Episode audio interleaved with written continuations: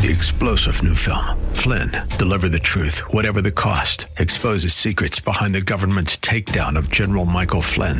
Flynn knew what the intel world had been up to. He ordered the first audit of the use of contractors. This set off alarm bells. He told the truth. He was the most dangerous person for Donald Trump to hire. They had to get rid of Flynn. Flynn, deliver the truth, whatever the cost. Available now. Watch it today. Go to salemnow.com. Salemnow.com. Waking up America from its woke slumber. Always right radio with Bob Frantz on The Answer. 1033, good morning to you once again. Last week, we had an in depth conversation with Dr. Robert Malone, the co patent holder on the RNA technology that has been used to uh, supposedly battle COVID 19, but uh, in more uh, serious terms and more accurately, to cause more harm uh, for people who have taken those RNA shots. Uh, as an example, the vaccines cause heart damage. It's called myocarditis. I see this routinely in my practice every day. The US FDA and regulatory agencies agree the vaccines cause myocarditis. That's heart inflammation. The genetic vaccines install the code for the lethal Wuhan spike protein, and the spike protein damages the heart. That is not Dr. Robert Malone. That is Dr. Peter McCullough, who is one of the other true advocates for medical freedom, trying to warn everyone about the dangers of the MR- mRNA uh, profit shots, as I like to call them. Some people call them poison darts. Whatever they are, they are not vaccines. Dr. McCullough is a cardiologist, internist, scientist, co-author with John Leake of The Courage to Face COVID-19. Uh, and Dr. McCullough joins us now to get into the second round of COVID tyranny that is staring us all right in the face. Dr. McCullough, thank you for the time. How are you, sir? Thanks for having me. It's good to have you. That that uh, little clip that I played was one of uh, a short portion of um, testimony that you gave before in uh, Pennsylvania before the Pennsylvania uh, State Senate. Um, can you tell me whether or not all of these appearances that you are making are you opening the eyes, the ears, and the minds of the people who have uh, uh, routinely, dis, you know, re, you know, basically stated that you and Dr. Malone and others cannot be trusted? You know, I've uh, published more on COVID 19 than um, I think virtually any other physician scientist in the world in the peer reviewed literature. Uh, I clearly have appeared on more media uh, outlets and more programs from ABC News to, you know, Fox and Newsmax have been a frequent contributor. Uh, I have the number one uh, medical Substack, Courageous Discourse, number one medical podcast, America Out Loud McCullough Report. If you search in Google, there's more hits on me than any doctor in the world. Uh, I went on Daystar four times, hit about 1.7 billion people you know, per sets of shows. The bottom line is I've had a major impact. A recent Kaiser Family Foundation uh, survey, which is a pro-vaccine group, revealed a third of Americans think the COVID vaccines have killed tens of thousands of Americans, and indeed they have. So that's a third of the country. That's death. You can't get that back. So that, believe me, people know in, in, in my work and the work of others who are actively publishing and taking care of patients have made a big impact. Yeah, of that I have no doubt. Um, and and it's just it's mind blowing to me that people continue to try to discredit you and some of the other doctors like Dr. Malone and some of the frontline doctors that are trying to bring truth to this. I, I don't understand what possible motivation they could ascribe to you for going before the Pennsylvania Senate, for going before congressional committees, from going on uh, popular podcast and radio shows and so forth. What reason would you have to warn people away from this? And moreover, what reason do they have uh, to continue to promote these if it's not profit and power, Dr. McCullough? Yeah, my reason is, you know, I'm a doctor because I took an oath to uh, preserve life and fight disease, and above all, do no harm. So I published uh, the very first protocol on how to treat COVID, keeping people out of the hospital and avoiding death. McCullough protocol became the most widely used treatment protocol in the world. Now I've published the, the most widely recognized detoxification protocol, the first and only of how to get people out of problems taking these vaccines. I have over 70 peer reviewed publications on COVID 19. So, and I'm a practicing doctor. I see and examine patients every day. So I've never been discredited by any person of my stature, no professor of medicine, no chief of uh, medicine, uh, no uh, dean. Uh, I'm one of the most published and accomplished physicians in the world. No one has attempted to discredit me. So uh, what we have is we have a biopharmaceutical complex, a, basically a syndicate involving uh, multiple government agencies, NGOs, and pharmaceutical companies that are railroading a vaccine agenda on the world. Doctor, we're talking with Dr. Peter McCullough, cardiologist, internist, and uh, and again, he is the uh, co-host of uh, Courageous Discourse with uh, with John Leake. It is a tremendous Substack. Um, I want to play this clip of Dr. Gupta on MSNBC from two days ago and get you to respond to this. Real quick, if you will, who needs to get a booster and when? So all of us need boosters. Um, so six months of age and up, uh, we're going to have boosters by the end of this month, hopefully, and those will protect, we believe, very strongly against these new versions of the virus.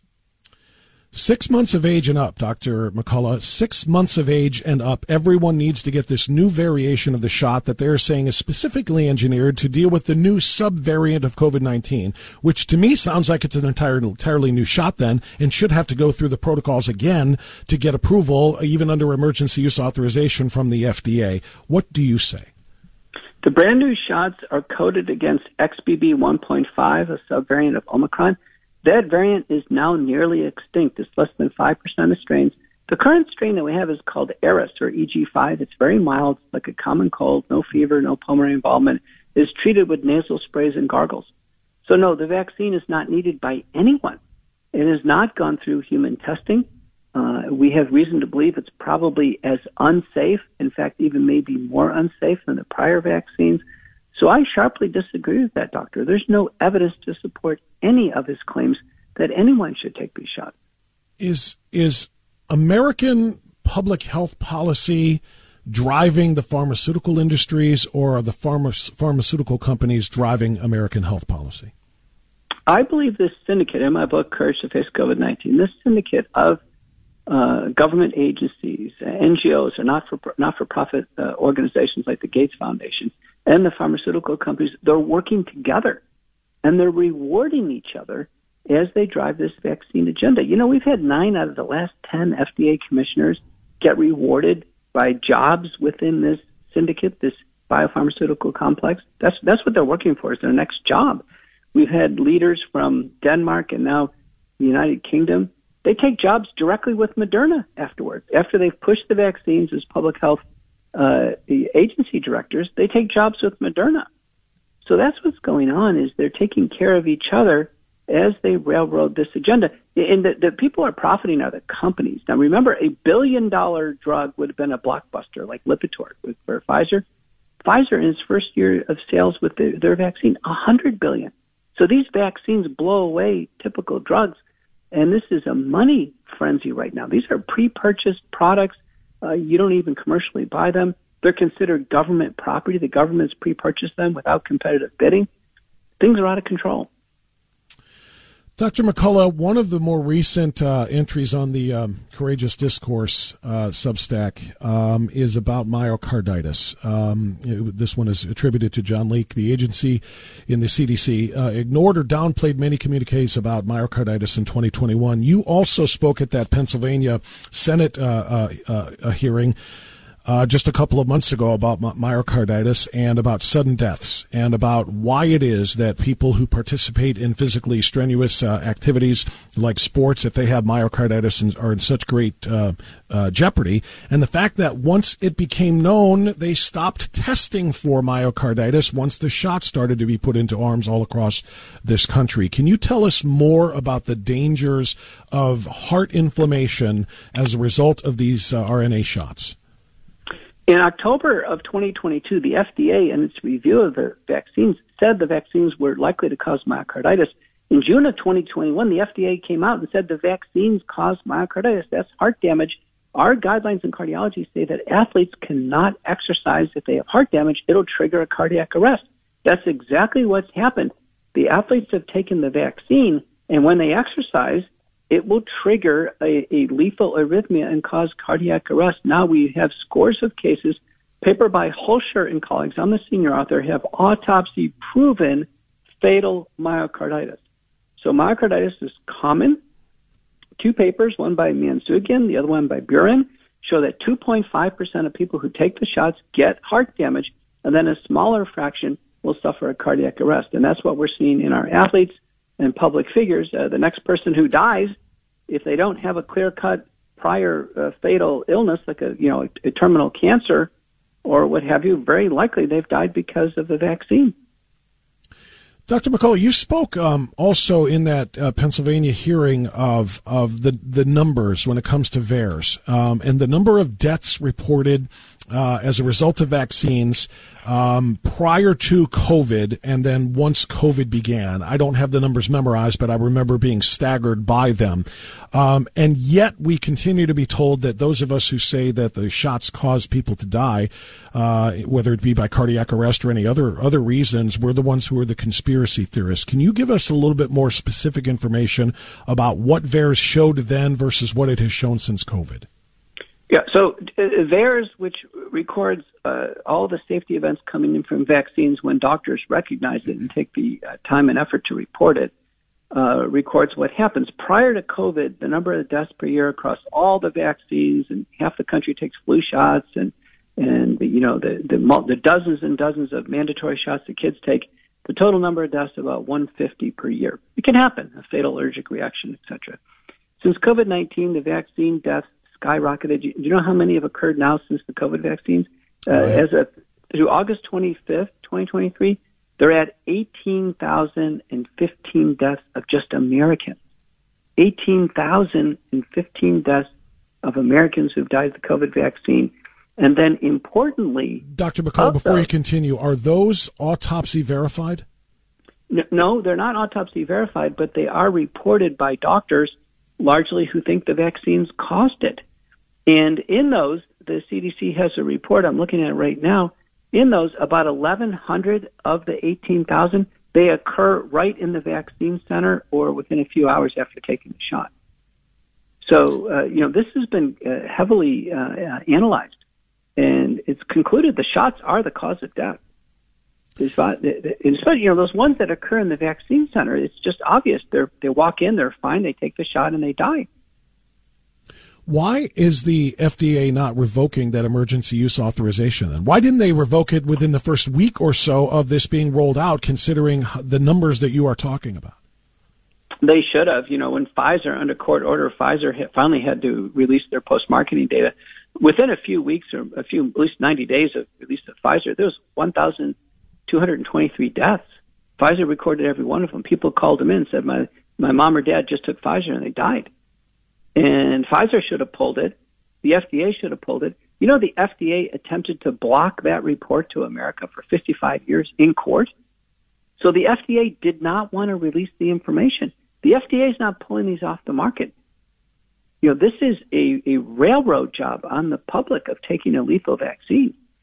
See, that's why I asked what I asked you earlier, Dr. Peter McCullough, um, about who's driving the policy here, because I cannot understand how, you know, those who are entrusted with the policy that will, will help Americans live or die know this, that there is a drug that is now being administered and in fact being encouraged and in, for two years was mandated for federal employees and contracted employees and so on and so forth, um, mandatory to get onto a college campus, mandatory to go back to a school, all of these different things that were done.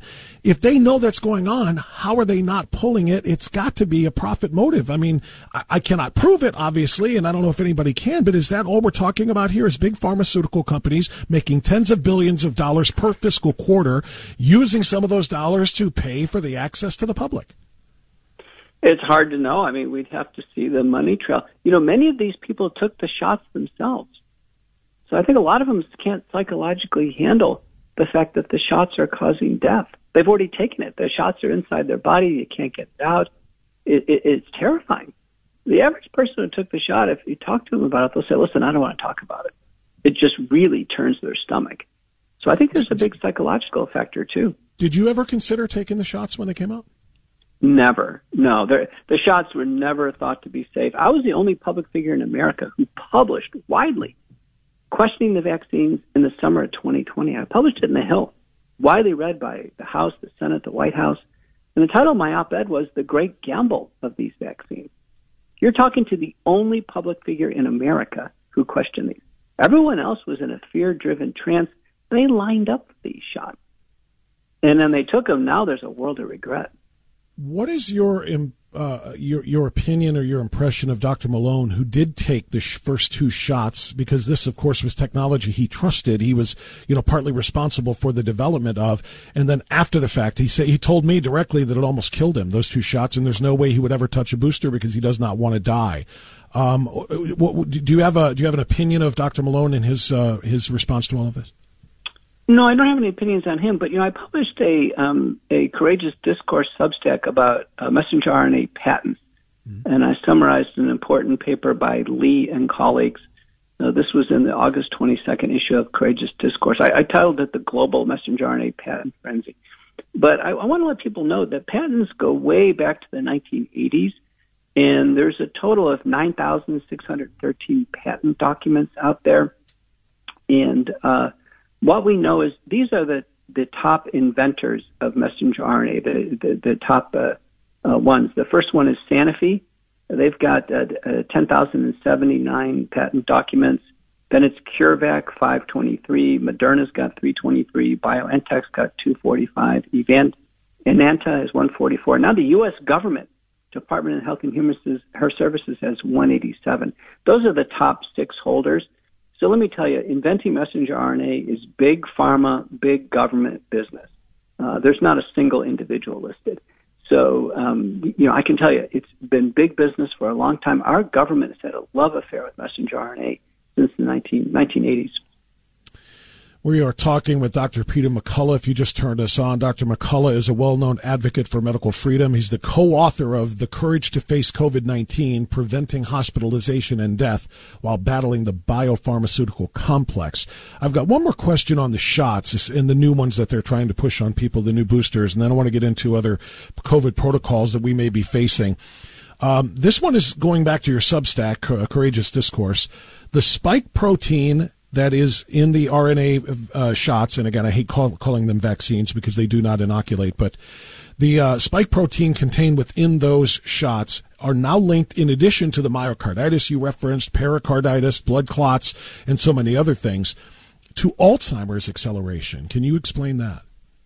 You know, in paper I co-published with Dr. Stephanie Seneff from, from MIT, uh, there is a strong theoretical basis for the vaccines potentially accelerating all, Alzheimer's as well as Parkinson's, other neurodegenerative diseases, because the spike protein is in the brain.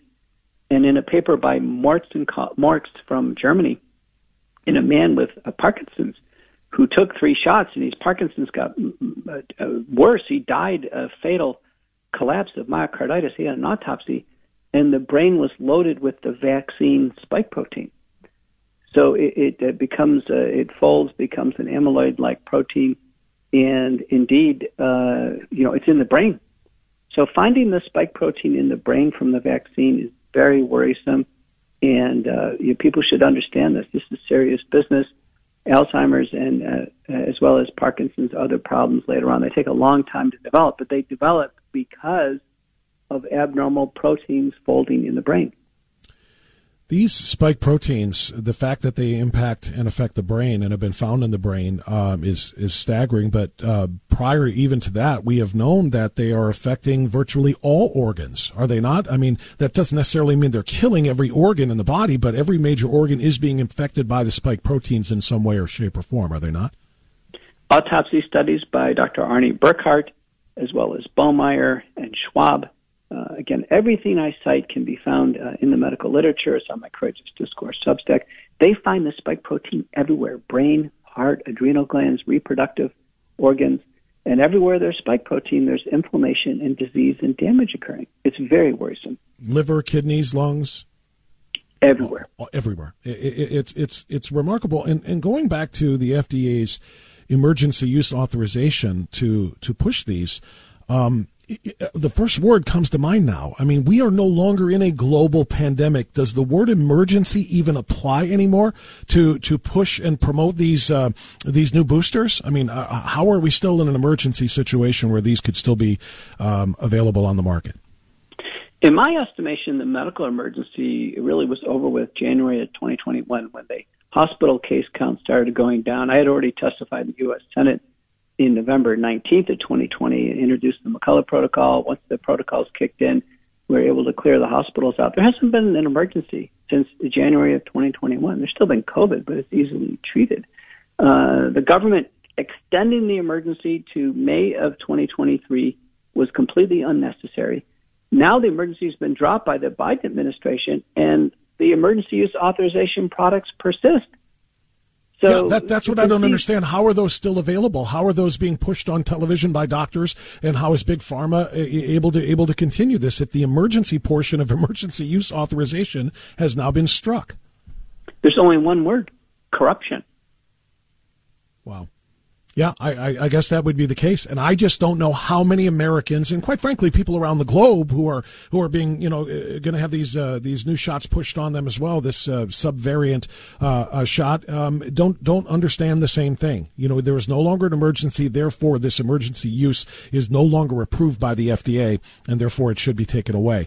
Um, I, I want to pivot, though, if I can, Dr. Peter McCullough, to some of the other protocols. As you know, um, well, let me rephrase. I don't want to tell you what you know. You tell us what you know about the damage that was done by massive mandated masking of people of all ages, putting those things on for seven hours of a school day, eight hours of a work shift to be able to travel and so forth. All of the things that were done the first time around are starting to come back now. There are health institutions uh, and networks that are saying you must mask up to go into their facilities. Um, schools are doing this all over again in various states across the country. This is the beginning of what looks like a return to that same masking protocol. Can you tell us how that affects our health? A Cochrane analysis by Tom Jefferson, first author, uh, over 80 studies, masking doesn't work. Doesn't work at all. Even N95 masks don't work. The CDC says the only time it's reasonable to wear a mask is when we go into the hospital in respiratory isolation, period. So there's no role for public masking. Studies show that the fibers are breathed into the lungs. It irritates the lungs. There's uh, germs that collect in the masks. Uh, they impair childhood development, make people sick. So people should not wear masks. The people should breathe fresh air. That's the best way to go. You've testified before congressional and Senate committees. Do they understand this? Is, the, is there is there because people seem to think that well you know even if um, even if the masks don't help they make people feel good let's go ahead and put those on anyway because it's just a respectful thing to other people around you. Do they understand that? The, and when I'm talking about that, uh, I'm talking about the policymakers. Do they understand the health dangers in addition to the fact that they don't actually stop respiratory infection being spread?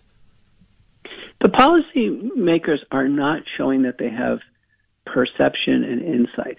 So they may listen to a hearing, they may review data, but they can't make intelligent decisions. And so that's what we're really facing here right now. An overwhelming amount of information is showing that masks don't work. People should breathe fresh air. And yet, recommendations, now they're not coming down from the CDC, the NIH, or FDA, or even the House or the Senate, but they're coming down through companies and schools. And the, the leaders there you need to understand that even our CDC says don't wear a mask. Dr. Anthony Fauci, who became America's doctor when it came to COVID protocols, um, Dr. Fauci says some of the studies show that masks actually do help cut down on the spread of of, uh, of COVID.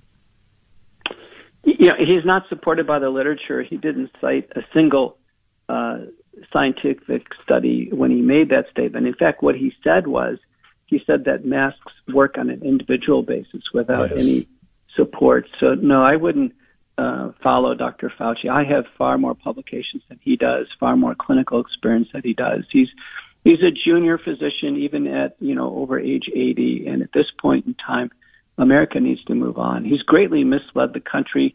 Uh, you know, there's been charges of, of fraud. It's obvious he defrauded uh, the United States on the origins of SARS-CoV-2. His his division at the NIH actually helped uh, create SARS-CoV-2. This has all come out in the House Senate testimony. No, no one should trust the person who helped create the virus. Nobody should trust him on answers of what to do about the virus.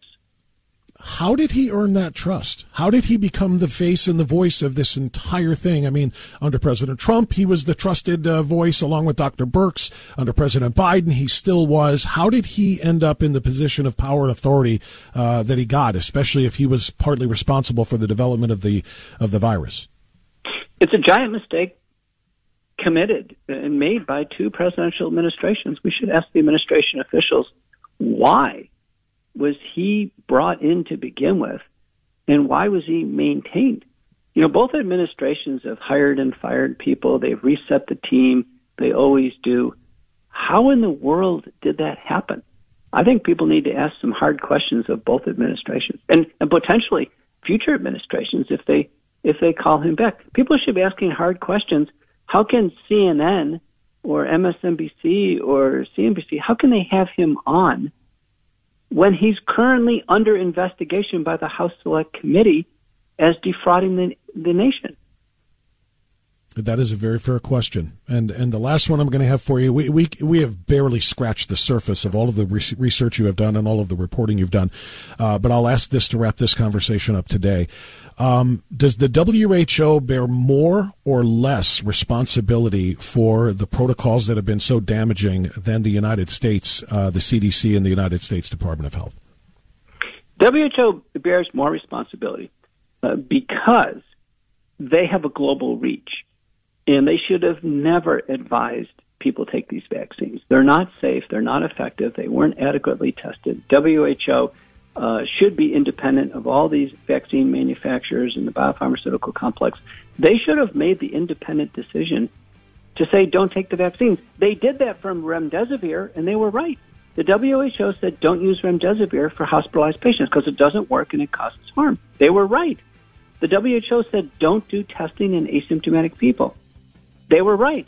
But the WHO made the wrong call on the vaccines, and boy, they're going to basically pay the price for this, you know, yeah. forever, I think. Remdesivir, ventilators, ivermectin, hydroxychloroquine. These are all questions we didn't even have time for today, but I know you have a lot of great research and, uh, and, and, information to share. I hope to have you back again, Dr. McCullough. I thank you so much for what you do. Please keep fighting for all of us. Medical freedom should be a, should be a given right to every single one of us, and I know you're fighting for that. And thank you so very much. Thank you. I appreciate it. All right, that's Dr. Peter McCullough. Took us right up until the 11 o'clock hour. We'll take our news break here. We're going to want to respond to some of that when we can. But we have another guest coming up. I told you we were packed to the gills today, and we're going to talk uh, coming up in just a few minutes with uh, Chuck Barham of uh, Freedom Square. If you have not yet downloaded the Freedom Square app, do it before we get him on, and then you'll know what we're talking about. Stay here on Always Right Radio.